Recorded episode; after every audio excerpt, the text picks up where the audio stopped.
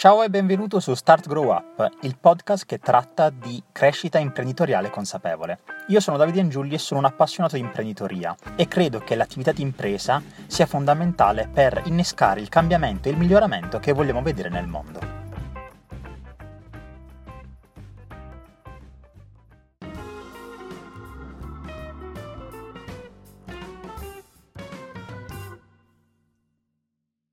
Benvenuti a tutti in questa nuova puntata di Start Grow Up. Qui con me oggi c'è Samuele Onelia. Ciao Samuele. Ciao Davide e ciao a tutti quelli che ci ascolteranno. Allora Samuele, io la tua voce ormai ce l'ho nella mente da tantissimo tempo perché seguivo il podcast di Italian Indie da tantissimo, quindi averti qui come ospite mi piace un sacco come cosa e ti ringrazio veramente un sacco per essere, per essere qui con me. Grazie a te per l'invito.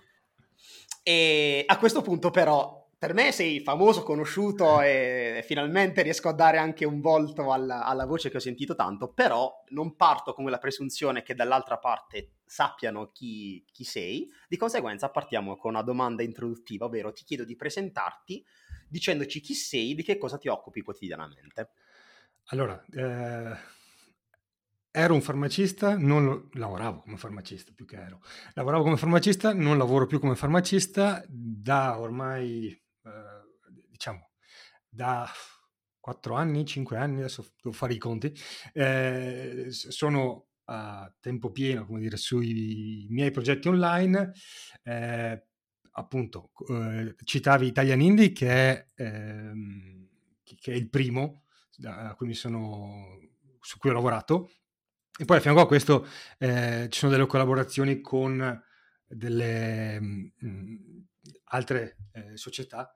Eh, le due più importanti sono quella con Hype Fury, eh, che è un software, un, un, tool di automazione per Twitter e per altri social, ma Twitter è il focus principale, e, ehm, e Financer.com, che è una società ehm, che si occupa fondamentalmente di comparazione di servizi finanziari. E da una parte mi occupo dell'email marketing e dall'altra del content marketing.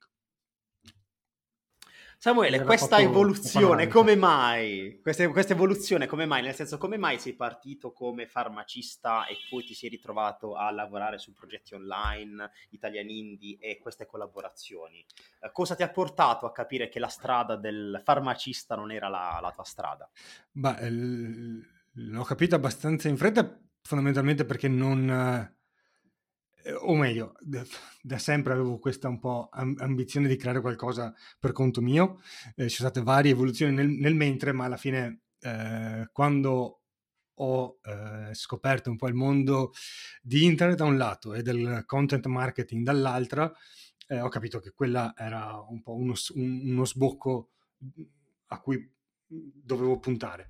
E, ehm, in realtà il passaggio da eh, lavorare in farmacia a eh, lavorare online non è stato facile perché, eh, diciamo, nel momento in cui ho iniziato a lavorare, e parliamo ormai beh, parecchi anni fa, ehm, avevo subito un po' questa, eh, questa voglia di dire devo trovare qualcosa di mio perché alla fine la, la farmacia in genere funziona come una piccola azienda, nella maggior parte dei casi, tutte quelle che, che ho conosciuto, e l- almeno la mia valutazione era che c'era un, uno spazio limitato di, di, crescita all'interno di una piccola eh, realtà.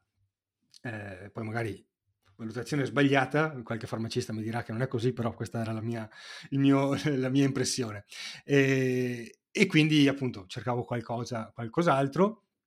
Eh, ci ho messo un po' a capire cosa poteva essere nella pratica, ok, il content marketing, ma content marketing vuol dire tutto e niente alla fine. Eh, quindi ci, messo, ci, sono stati vari progetti, eh, tentativi, diciamo, siti che ho lanciato che non sono andati da nessuna parte, prima di Italian Indie, e poi eh, anche quando sono partito con Italian Indie, comunque non avevo eh, le capacità o le, insomma, almeno non, non sapevo esattamente come fare per trasformare questa idea in qualcosa che eh, diventasse anche una fonte eh, di guadagni. E quindi ho dato le dimissioni due volte, no? per cui la prima volta eh, appunto ho dato le dimissioni perché, anzi addirittura la prima volta doveva essere non avevo neanche le idee chiare su Italian Indie, era, eh, guarda, se continuo a lavorare in farmacia non ne do fuori, perché non riuscirò mai a capire, sperimentare, fare. Quindi, eh, idea un po' folle, prendo e faccio un anno eh, con il visto vacanza lavoro in Australia. E vabbè, qualche lavoretto, un po' di risparmi e magari ho del tempo per lavorare su qualche progetto online in maniera più seria. In farmacia, come farmacista, devi dare tre mesi eh, di, um, di, di, di, missioni di cioè, anticipo. di anticipo delle dimissioni e praticamente nel mentre avevo già comprato il biglietto ma in questi tre mesi ho detto sai cosa c'è potrei fare questa cosa di, eh, delle interviste, mm, alla peggio magari diventa un modo per capire meglio come funziona il, il mondo del business, intervistando altri imprenditori, e, e, magari appunto diventa una base, perché avevo capito a quel punto devi creare, devi attirare del traffico, dei visitatori, devi creare una lista di iscritti e poi a questi potrai vendere qualcosa. Ho detto magari può essere un modo appunto per mettere in moto questo, questo modello. E, e, quindi ho annullato il volo, ho abbandonato l'idea del visto e mi sono messo a fare a lavorare su Italia Indie con le interviste e tutto il resto.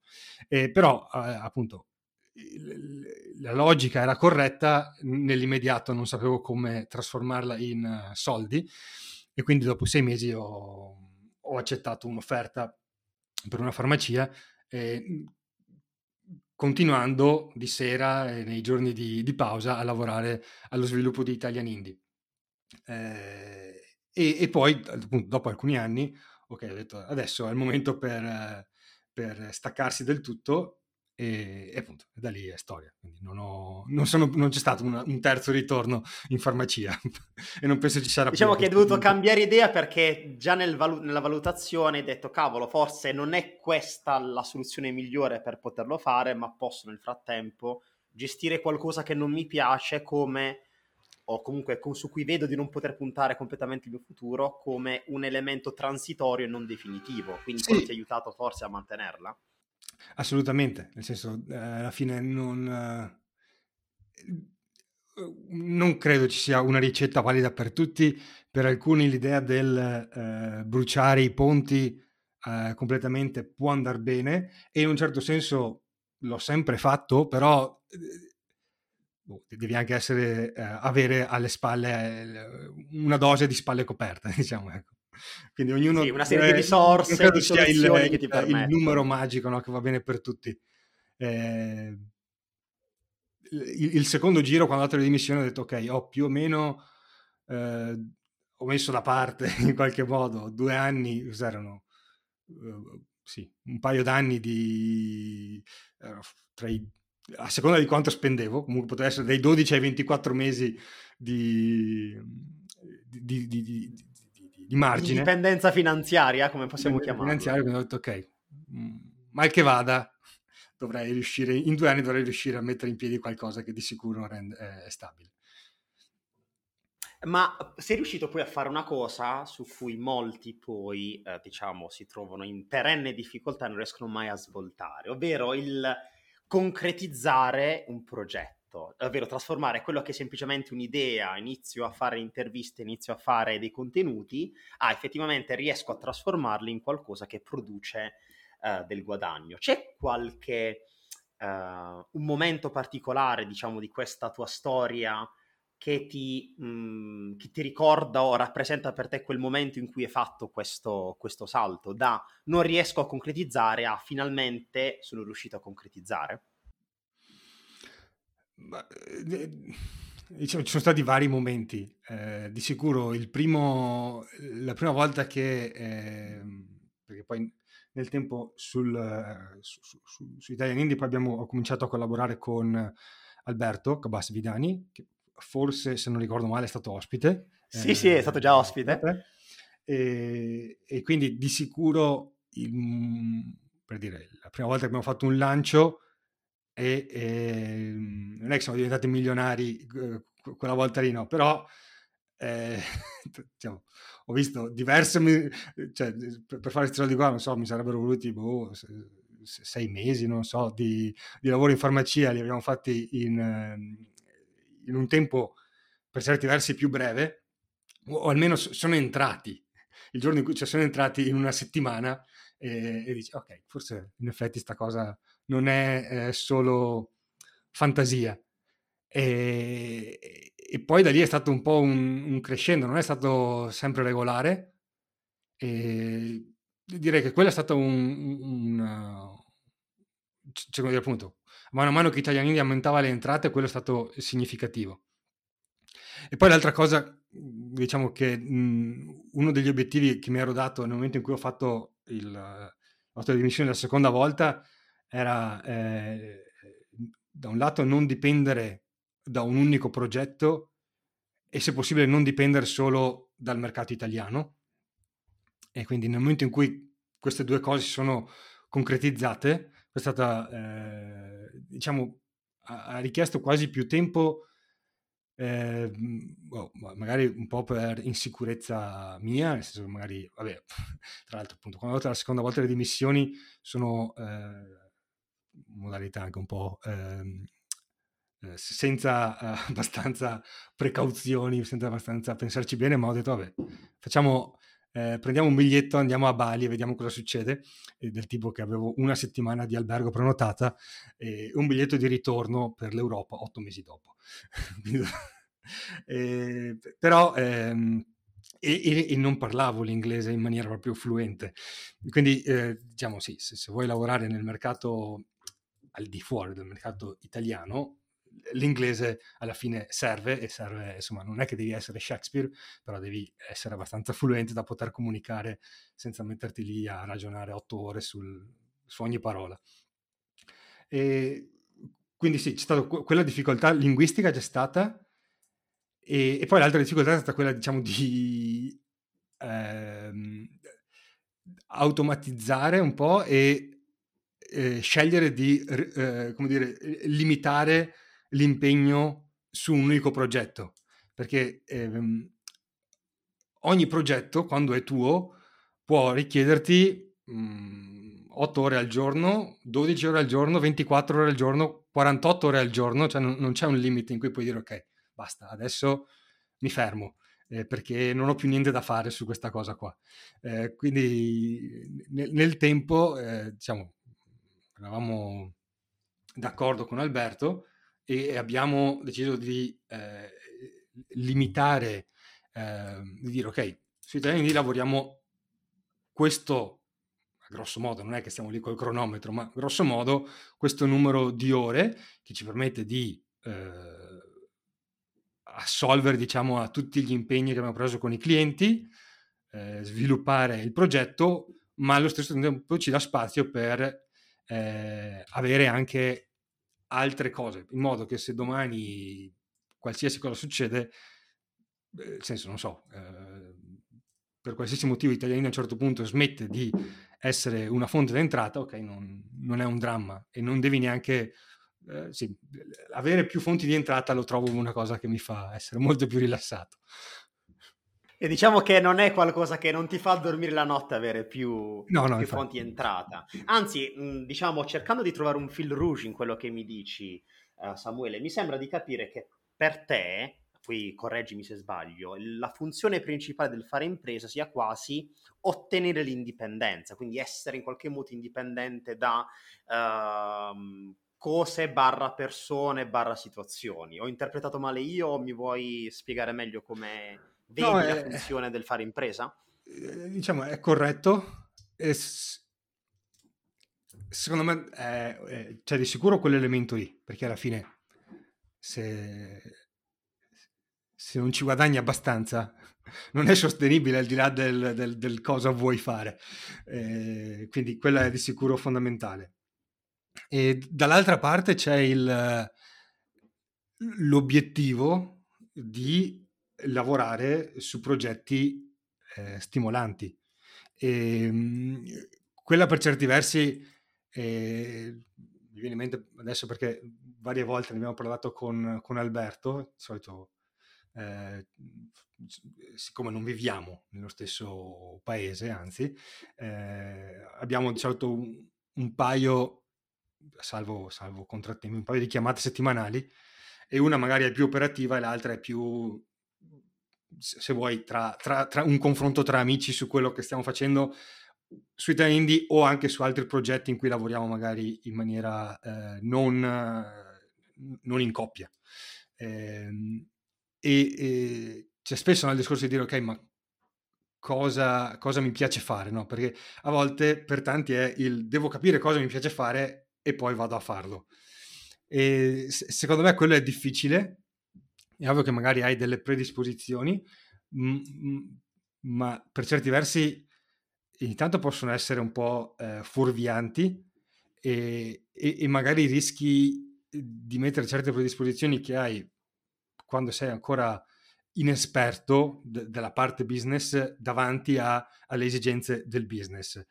Nel momento in cui eh, riesci a far funzionare qualcosa, eh, intanto ti sei messo alla prova molto di più e quindi hai capito effettivamente quella predisposizione che avevo c'è o me la sono per certi versi inventata o magari nel momento in cui l'ho sperimentata non mi piaceva più così tanto. E, e magari hai scoperto anche altre cose che prima non conoscevi, nel senso che adesso a me eh, piace eh, lavorare sulla parte dell'email marketing perché è una combinazione di diversi elementi, eh, quindi c'è il copy, c'è la parte di automazione, eh, c'è la parte di creare un sistema che tiene conto di varie parti in movimento, però appunto non, la parte di scrittura, se vuoi, mi è sempre piaciuta, ma non avrei mai scoperto la parte dell'email marketing se per anni non avessi lavorato su Italian Indie e su tutto quello che ci è venuto prima.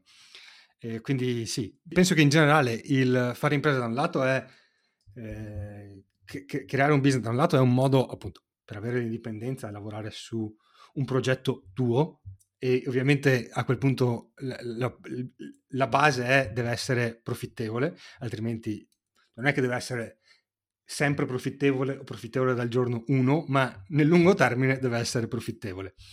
E, e dall'altra parte c'è il discorso del... Eh, è un veicolo per andare a, a eh, lavorare su qualcosa che, eh, che, ti piace, che trovi eh, stimolante in qualche modo.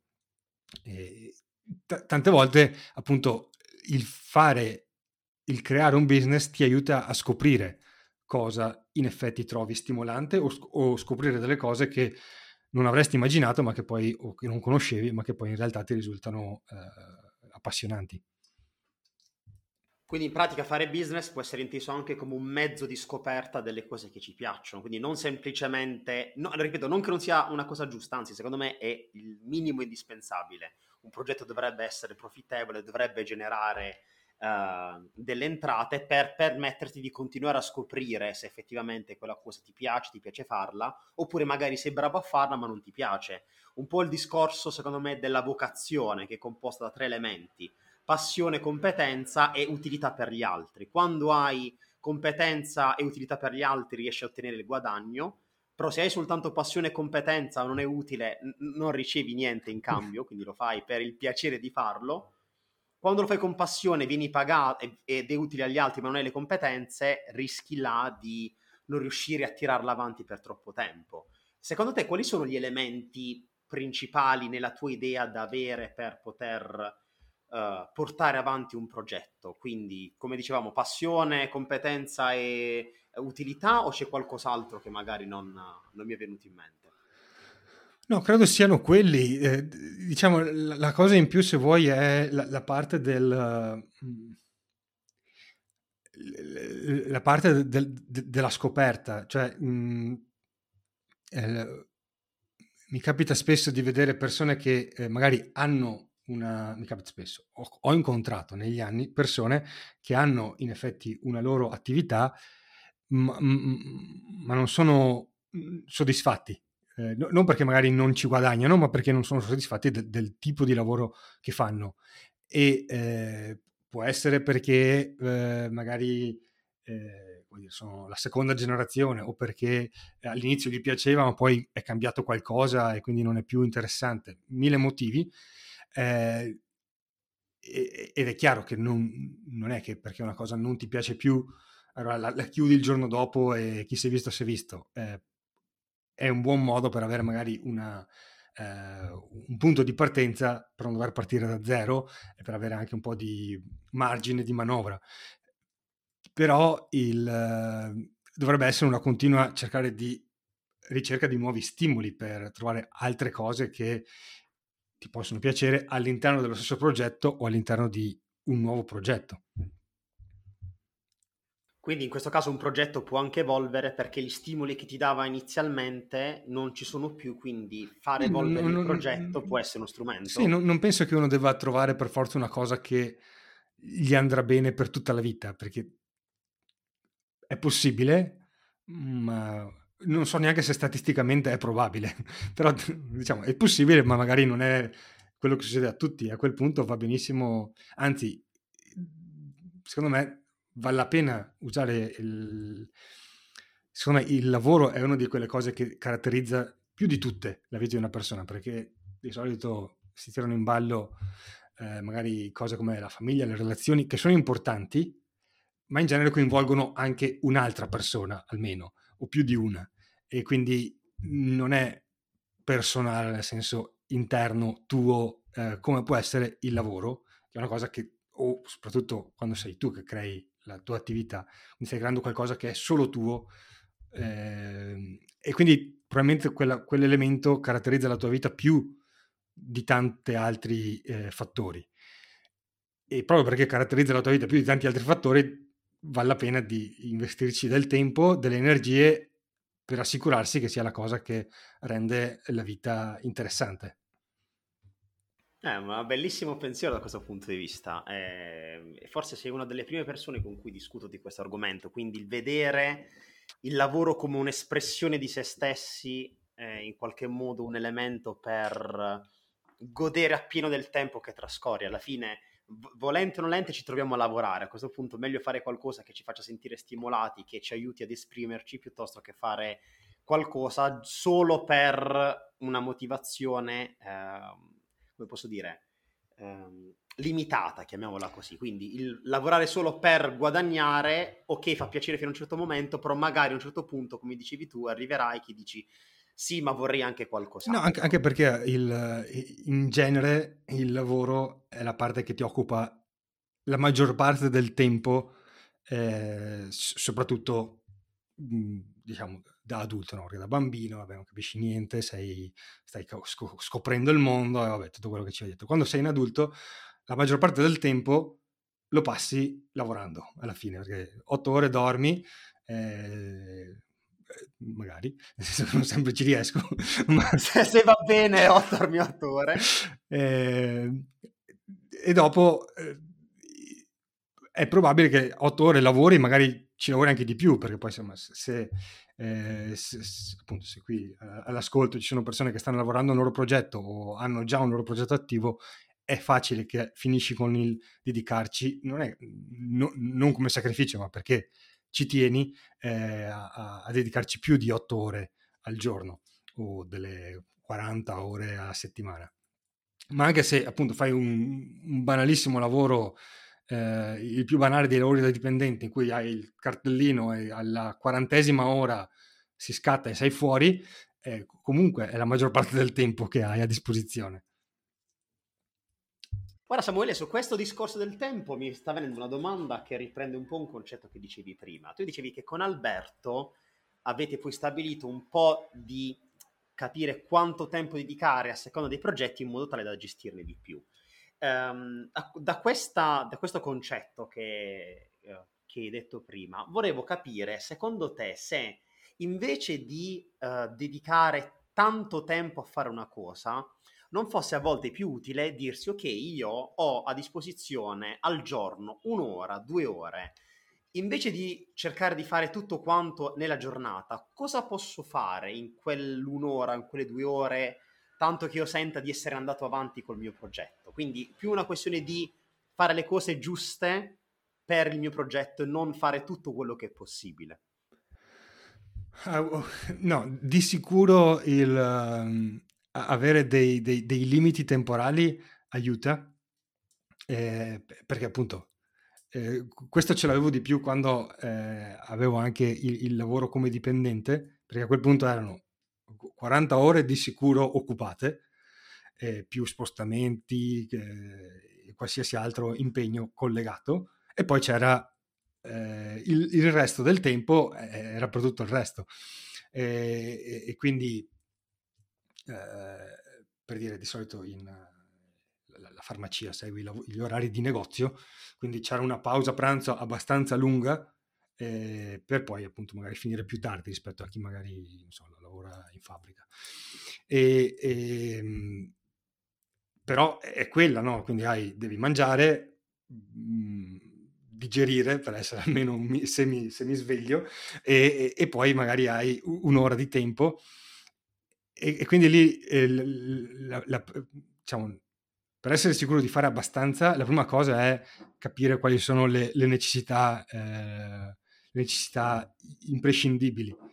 E ehm, quello per certi versi cambia un po' da, uh, da, da, dal singolo modello di business.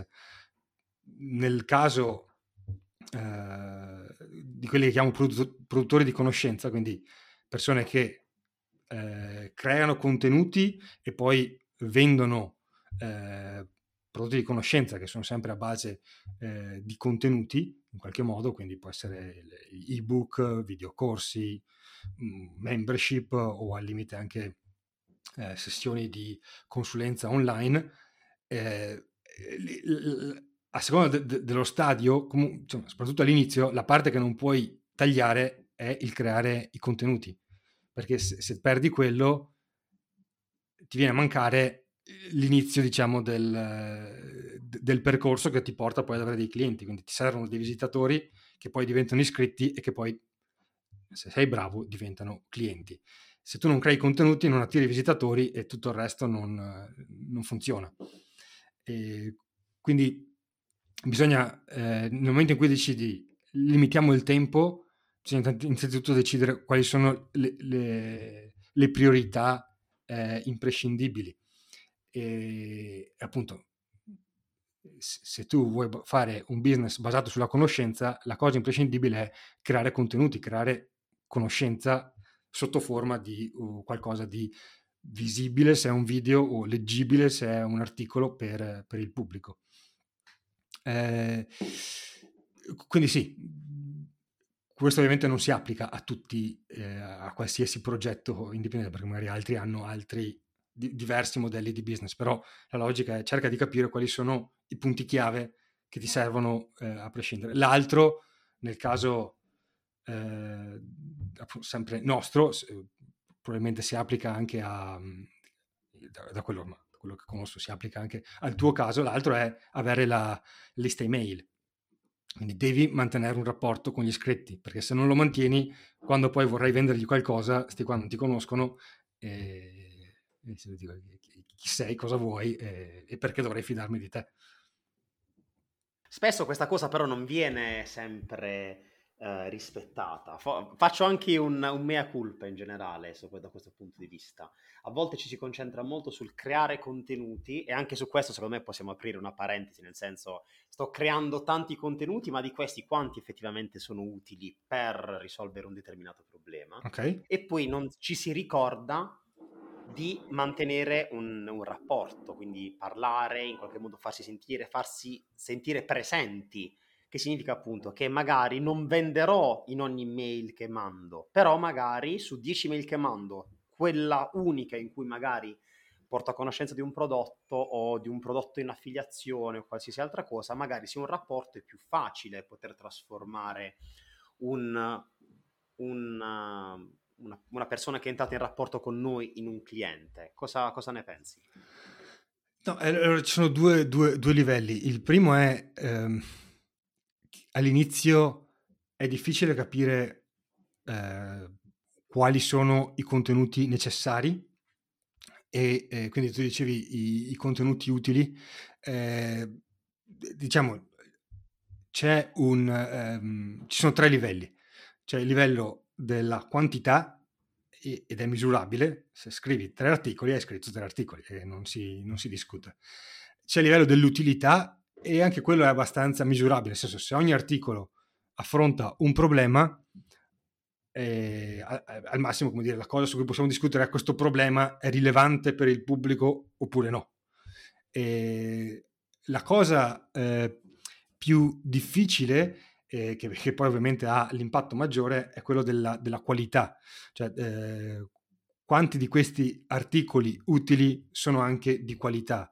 E con qualità intendo quanti di questi attirano effettivamente l'attenzione del pubblico e eh, lo spingono a fare un'azione quindi a l'azione ideale è comprare, di solito non succede dall'articolo, quindi andiamo per il mi iscrivo al, alla lista email. Eh, ecco, mhmm, il, la parte della qualità, soprattutto all'inizio, non lo sai cos'è perché non sei nella mente del, del, del, del lettore o, del, o, dello spettatore nel caso dei video, eh, però si tratta di creare tanti contenuti utili in modo da cap- vedere, da testare varie idee e vedere a quali effettivamente il pubblico eh, risponde. E eh, in parallelo, se vuoi, una cosa tra l'altro su cui stiamo eh, riflettendo soprattutto ne- ne- negli ultimi mesi con, con, Alberto e su Italia Indie, de- soprattutto dentro, all'interno delle varie newsletter del sabato, è, è l'aspetto del, di quello che chiamiamo capitale intellettuale, cioè eh, di fatto alla lunga creando eh, dovresti cer- trovare il modo per creare qualcosa di s- usiamo il termine non ovvio cioè eh, se io parlo eh, guarda uso l'esempio che ho usato anche sulla newsletter perché probabilmente eh, di sicuro lo conosci uh, anche tu, uh, nel senso, ci sono, se io parto a parlare di crescita personale oggi e scrivo i soliti quattro articoli sulla uh, tecnica del pomodoro e non so, eh, boh, facciamo quello, basta anche quello della tecnica del pomodoro come esempio, non gliene frega niente a nessuno. Il principio di Pareto. Il principio di Pareto e queste robe qua, non gliene frega niente a nessuno di base. Posso scrivere tanti contenuti saranno utili perché in effetti la tecnica del pomodoro può essere utile dal punto di vista dell'organizzazione, ma è già sentita, quindi eh, cioè, sei la copia della copia della copia e nessuno ti darà uh, retta perché c'è già eh, Andrea Giulio Dori che ha scritto articoli sul tema e c'è una sfilza di copie che hanno già annoiato, eh, quindi non, non puoi emergere. Quindi nel tempo devi trovare qualcosa di base ci sono eh, credo tre eh, questa è una cosa su cui stiamo ragionando quindi magari nel tempo alcune idee si evolveranno diversamente però ecco, allora questa puntata sarà una scusa per continuare a seguire questo discorso Samuele. Però di base tu puoi avere uno stile eh, super originale per cui eh, adesso spero che n- non si offenda ma la, la maggior parte dei eh, video di eh, Marco Montemagno non è che ti danno idee mai sentite prima, anzi tante volte prende un libro che ha letto e che possono aver letto o un articolo de, de, de, di un giornale di settore e ti riporta le cose che ha letto su quell'articolo, non è che se ne inventa di nuove, però la particolarità è che lui è, è un drago davanti alla telecamera e quindi eh, anche se magari quelle cose, anche se hai già letto il libro, magari è divertente guardare il video e lo guardi volentieri. Eh, e quindi lo, lo, stile può essere un, un, elemento forte per differenziarsi, è anche il più difficile secondo me, perché se non ti viene naturale sviluppare quella capacità comunicativa eh, richiede tempo, esercizio e boh, può essere parecchio frustrante.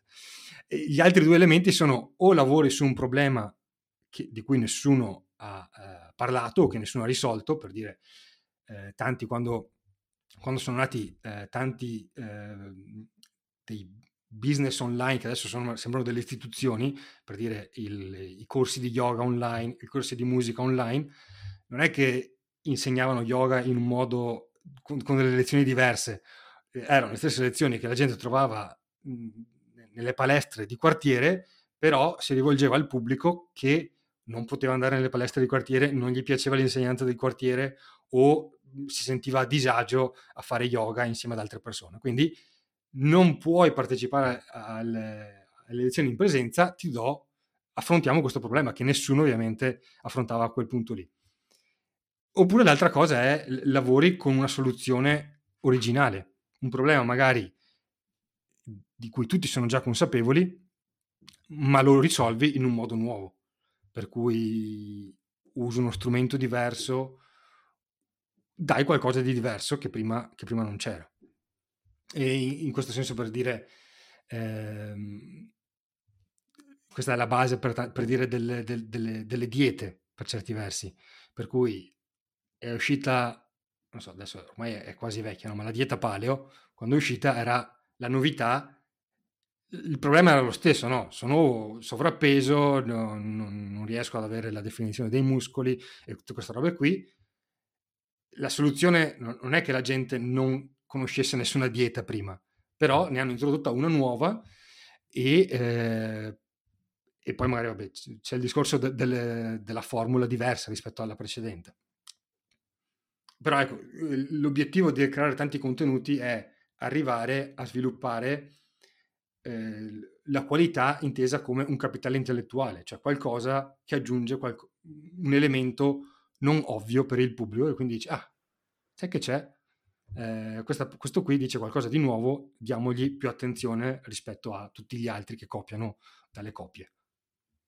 Samuele, te la pongo come, mm, come, come, spunto di riflessione da magari da discutere insieme. Potrebbe essere che questo discorso si lega a quello che nell'ambito delle start-up è il famoso unfair advantage, quindi il vantaggio sleale, tra virgolette, ovvero quel vantaggio unico che un team, un'azienda, una startup ha e che difficilmente può essere copiato, tipo lo stile di Montemagno è uno stile che difficilmente qualcun altro potrà avere ehm, magari il modo di porre un determinato argomento è qualcosa di difficilmente copiabile, una tecnologia particolare, uno studio particolare fatto sulla dieta paleo è qualcosa che qualcuno difficilmente potrebbe replicare e portare nuovamente. Cosa ne pensi? Per certi versi è, è più forte perché eh, per, eh, se tu anche per dire, per assurdo, oggi riuscissi a eh, avere il, il, siero, tipo il siero di Spider-Man, il siero di Montemagno, te lo bevi e, e diventi e riesci a fare tutte le battute stupide che riesce a fare lui durante il video e sei simpatico come lui e, e via dicendo, sei la copia.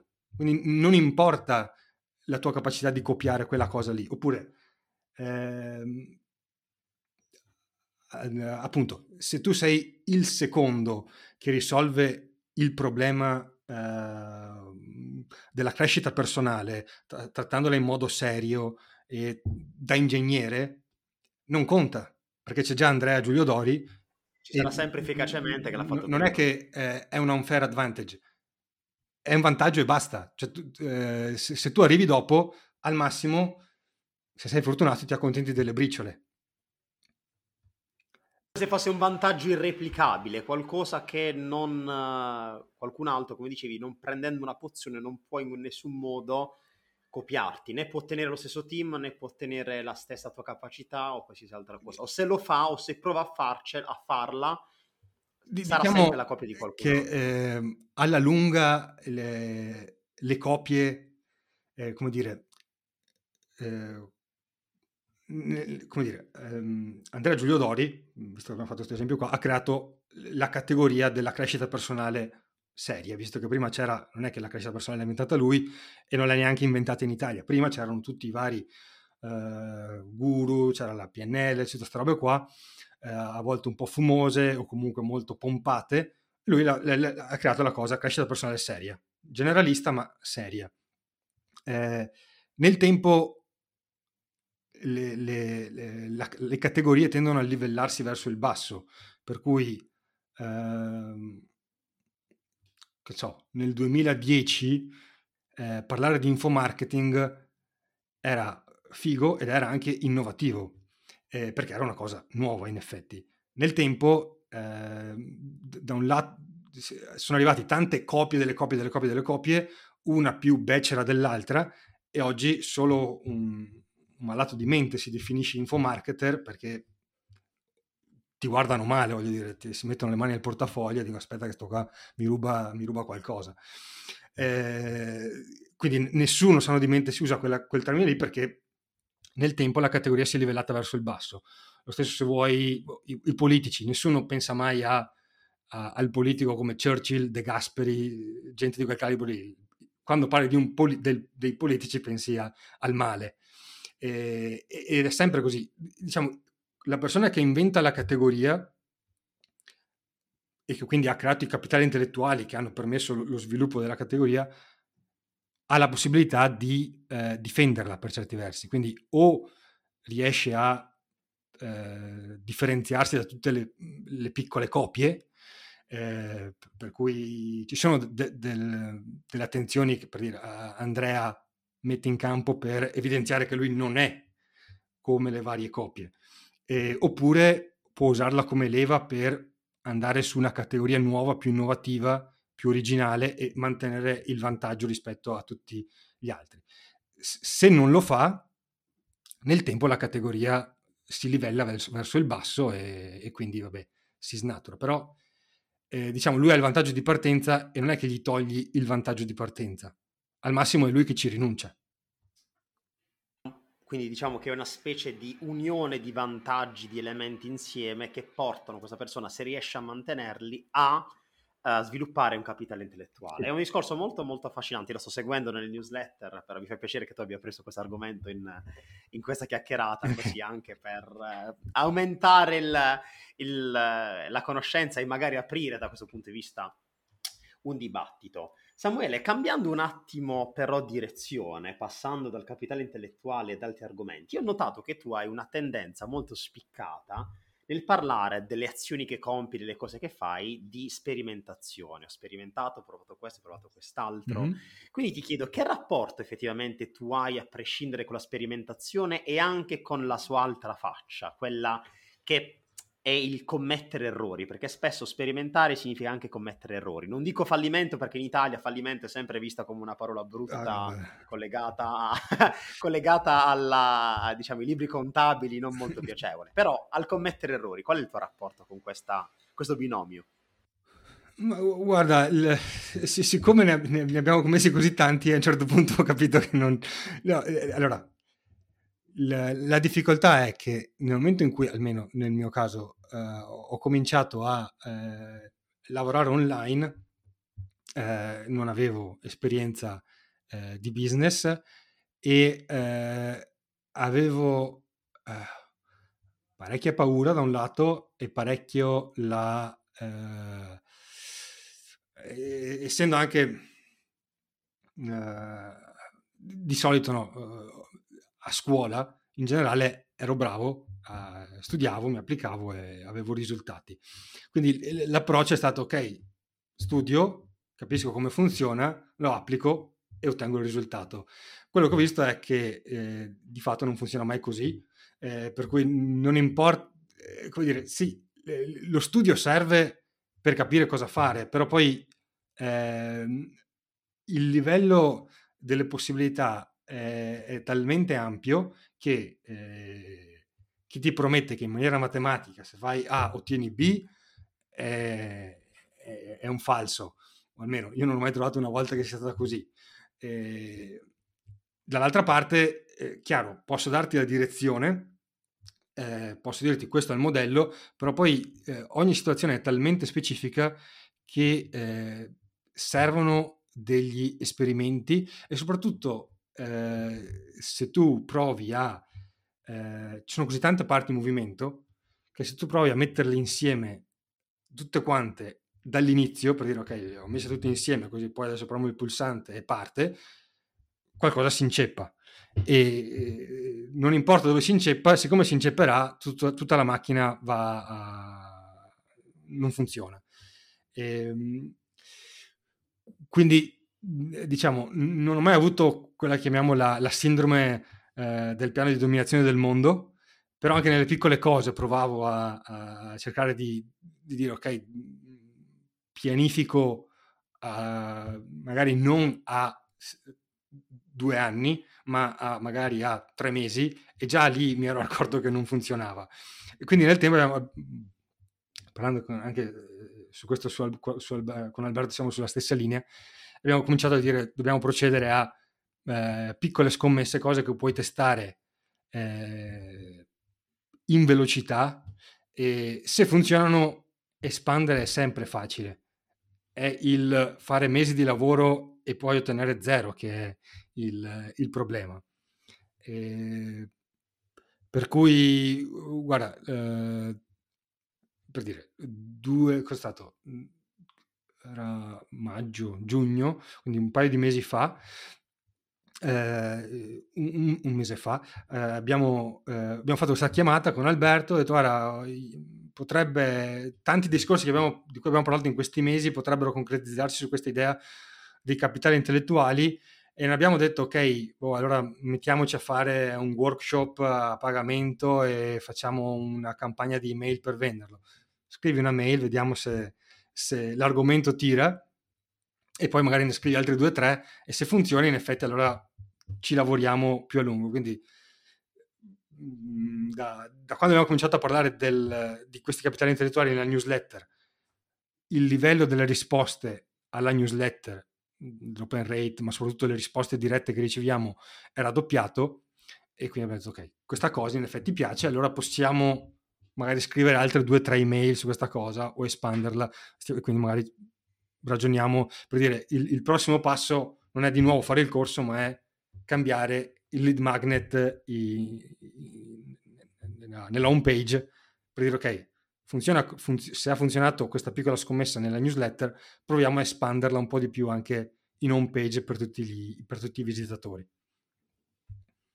Quindi diciamo è testare in piccolo qualcosa per poi renderla più grande, un po' adottare l'approccio lean, chiamiamolo. Sì. Lean, piccole scommesse, piccoli test, chiamali come vuoi, ma il concetto è quello. Sì, a- alla fine è poco, secondo me poco ci frega del nome corretto, esatto. ma è il, mo- è il, modo di approcciare, quindi invece di, come dicevi giustamente tu, la Uh, ripeti, mi hai detto la, la non la eh, sindrome del, la... Piano, di, di, del piano esatto. di dominazione del mondo. Non so, per chi, per chi, è più vecchio, magari vi ricordate il, il, il, cartone animato del Mignolo col prof, in cui c'era il topino che ogni notte usciva dalla gabbia pianificava la dominazione del mondo e poi andava sempre a. E poi non arrivava mai da nessuna esatto. parte. Il concetto forse è esattamente quello. Invece di stare lì a pensare troppo, ok, testa la cosa più piccola che puoi fare adesso e poi pian piano prosegui esatto. su quelle che sono le informazioni che ti arrivano di rinforzo. Se ti arrivano informazioni che ti dicono stai sbagliando strada o ti vuoi andare a buttare in un burrone oppure semplicemente ti fermi e dici ok, ho sbagliato strada, vado da un'altra parte, non investo così tanto tempo. Samuele, altra domanda che ho prima di andare verso le conclusioni, perché Vai. con il fatto che prima abbiamo avuto un'interruzione si è sballata la tempistica, a parte scherzi, bene o male ce l'ho in testa, è una domanda un po' più personale che ti voglio fare, ovvero nel tuo percorso uh, verso l'indipendenza o comunque verso il passaggio che hai fatto da farmacista a, um, a imprenditore e le collaborazioni che stai facendo, c'è stata una paura in particolare che ha caratterizzato un periodo, una, par- una paura che ti ricordi particolarmente? Se sì, come l'hai affrontata? Ma la, la, paura più grossa era quella di allora, c'era da un lato una paura di dire questa cosa dell'online non funziona, eh, nel senso è tutta una, una, fanfaronata che leggi in giro, figurati, e dall'altra c'era il discorso del non ho, eh, non, ho, non, ho, non ho, le capacità per, per, farla funzionare. Quindi funziona, ma sono io quello stupido che non, che non sa come farla girare. Eh... Come le affrontate queste, queste sindrome dell'impostore, diciamo così? Allora, da, da un lato c'è il, il vantaggio di... Eh, la collaborazione con Alberto di sicuro è stata utile in quel senso lì, poi negli anni ci sono stati anche altri, eh, diciamo, uno dei vantaggi delle interviste eh, è stato quello che ho, ho creato un sacco di eh, relazioni e quindi dalle interviste per diversi periodi ci sono nati dei mastermind con alcuni degli ospiti e con altri, e magari con altri che si erano uniti in un modo o nell'altro. E quindi quello, eh, soprattutto all'inizio, è stato un buon, un, buon, un confronto utile. E, e, in quel senso, no, avere, se, se non è appunto un, può essere un mastermind di questo tipo, può essere un, una collaborazione, nel caso con, con Alberto, o, o, o, può essere una, una community eh, che trovi in cui ovviamente deve esserci uno scambio eh, rapido e sostanziale, non eh, la, il messaggino su Facebook, eh, bravo, quello, quello, serve a poco. E, e, e dall'altro, boh, forse un po' di tolleranza al, dolore, nel senso vai avanti anche se, anche se non, è, non, è, sempre piacevole, lo, lo, fai perché... No, ecco, in quel senso lì il, il bruciare i ponti può essere utile. Senso, soprattutto la seconda volta in cui ho dato le dimissioni era in nessun caso eh, to- torno a fare il, il farmacista magari vado al Vaticano a fare la carità, ma non è... non è... Era una, decisi- una decisione de- decisa proprio nella pietra, scritta nella pietra, io a fare il farmacista non no. ci torno. E, e, quindi sì, avere questo, questo... A un certo punto, ecco, non sono per il ta- ta- brucia i ponti il giorno 1, però a un certo punto bruciare i ponti eh, è una buona idea, secondo me. Può essere utile. Perfetto, perfetto Samuele, era proprio quello che volevo sentire, nel senso che mi sembrano che siano anche non solo due, eh, tue reazioni a, una, a, delle paure che hai vissuto, che è una cosa giusta sapere che eh, chi fa impresa prova delle paure, non deve essere un supereroe che non prova mai niente, deve andare dritto verso l'obiettivo, tutto andrà sempre perfetto, anzi penso che molte volte le cose vanno diversamente da come ci si aspetta, ma soprattutto mi sembra di capire che i tuoi sono più che altro anche consigli per chi magari si trova in una situazione del genere e dici io l'ho affrontata così, magari questo, questo mindset può essere utile. Sì. E, perfetto, direi che con questi concetti possiamo concludere formalmente la nostra chiacchierata, Samuele, anche perché se no, se continua così faremo tre ore di, di, chiacchierata, però io prima di chiudere effettivamente ho sempre tre domande di rito che faccio agli intervistati, okay. che ti leggerei velocemente e poi mi rispondi nell'ordine che preferisci, va bene? Ok. Allora, prima domanda è quale valore ti rappresenta? Seconda, quale libro stai leggendo al momento? Hai letto recentemente e ti senti di consigliare? Okay. Terza e ultima domanda è quale citazione o tuo motto personale o tua frase tipica ti rappresenta? Da quale iniziamo? Allora, uh, la parte del libro è quella più facile, eh, perché... Uh, ok. Aspetta, che devo recuperare il titolo più che altro. Sì, sì, figurati. Eh, l'autore è Nicholas Cole.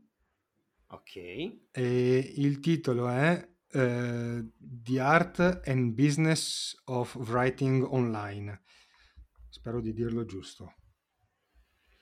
The Art and Business of Writing Online. Sì, sì, sì, trovato, trovato, trovato. How to beat the game of capturing and keeping attention. Corretto? Yes. Perfetto, perfetto. Ehm, eh, a parte del... del, del, ti, ti, ti, racconto una, un, un, piccolo aneddoto. La, Vai, certo. Questa è la, la, primissima versione di Italian Indie, poi si è evoluto le, le interviste, ma nella primissima versione erano domande fisse, perché avevo preso il formato che avevo eh, visto usare in America su Entrepreneur on Fire.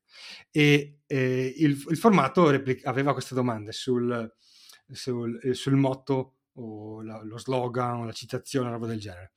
E la cosa che, che mi aveva, eh, uno dei motivi per cui ho detto l'ho abbandonato, oltre perché secondo me eh, restavano fuori un sacco di inf- informazioni utili, perché ovviamente una doma- domande aperte come in questo caso con te portano una discussione più interessante, ma anche perché sentivo gli ospiti americani avere sempre una citazione fighissima e gli ospiti italiani mai proprio una roba che non, non, sembrava non averne. E adesso che mi trovo a, a essere io l'intervistato, non ho, non ho, una citazione super fighissima da, da girarti. Non so se, uno, se è un no, problema. Ma, se, ma, per me una citazione italiano. può essere anche qualcosa che, qualcosa che, dici tu spesso, una frase che ti rappresenta. Cioè, chi io ho intervistato anche i miei uh, colleghi qui baresi che mi hanno detto delle citazioni in dialetto. Guarda, la, una cosa che, che, ho usato per un periodo e che è rimasto abbastanza. Eh, abbastanza eh, che, che, ancora a volte tiriamo, tiro fuori in India che la regola zero è non complicarsi la vita.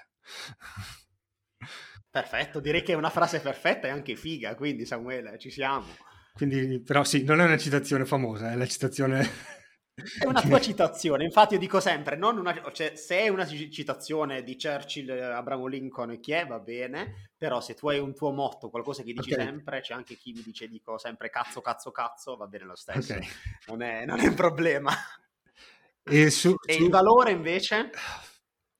Va- valore non deve essere per forza un valore di quelli incredibili, può essere anche qualcosa che tu dici, secondo me mi rappresenta questo nella mia vita, quindi questo elemento particolare che io intendo come valore, quindi te lo faccio valere a prescindere.